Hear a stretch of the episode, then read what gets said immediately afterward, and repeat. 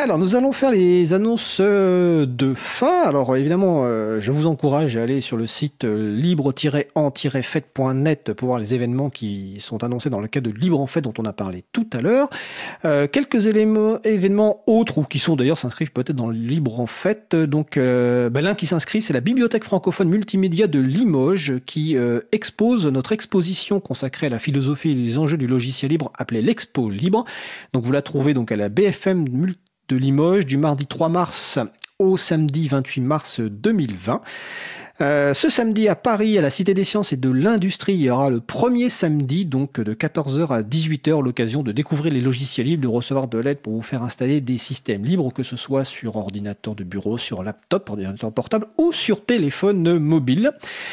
Euh, autre événement alors qui arrive plus tard euh, en mai et en avril, mais qui sont très intéressants, c'est des ateliers d'initiation euh, à la programmation web autour d'un langage qui s'appelle Django.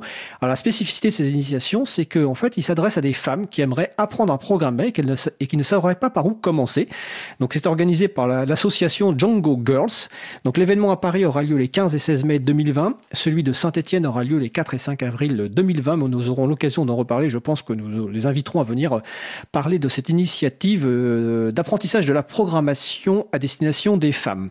Euh, comme vous le savez peut-être aussi, bientôt ce sont les élections municipales, donc les 15 et 22 mars 2020. Je vous rappelle que l'April propose aux personnes candidates de signer le pacte du logiciel libre afin de marquer leur engagement, si elles sont élues, à mettre en place une priorité au logiciel libre et au format ouvert dans leur collectivité. Donc le site c'est candidat.fr, candidat avec un S.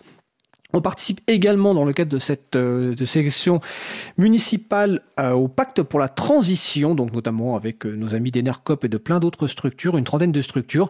Donc c'est un pacte plus, global dans lequel il y a aussi une partie logicielle libre, donc c'est pacte-transition.org Euh, n'hésitez pas là aussi à contacter les équipes candidates, les têtes de liste, mais aussi euh, toute personne euh, qui fait partie de la liste, parce qu'il n'y a pas que la tête de liste qui compte dans ce genre d'élection.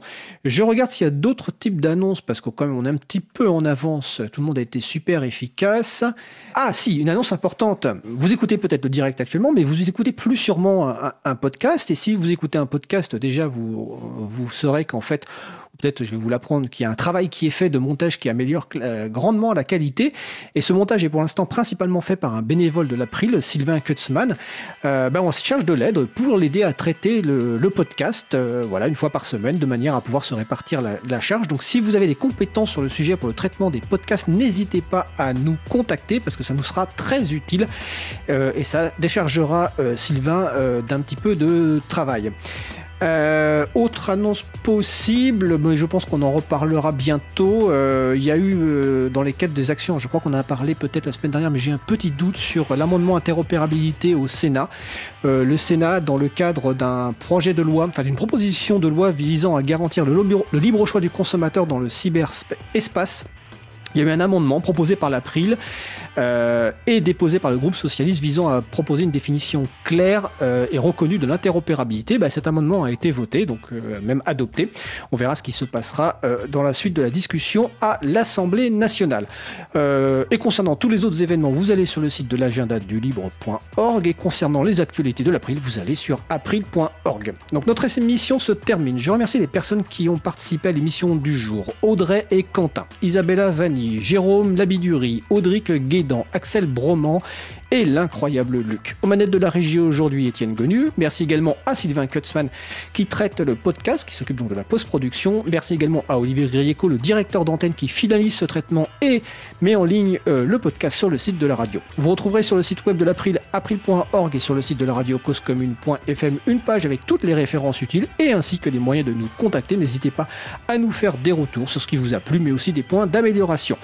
Euh, nous vous remercions d'avoir écouté l'émission. Si vous avez aimé cette émission, n'hésitez pas à en parler le plus possible autour de vous et faites connaître également la radio Cause Commune, la voix des possibles.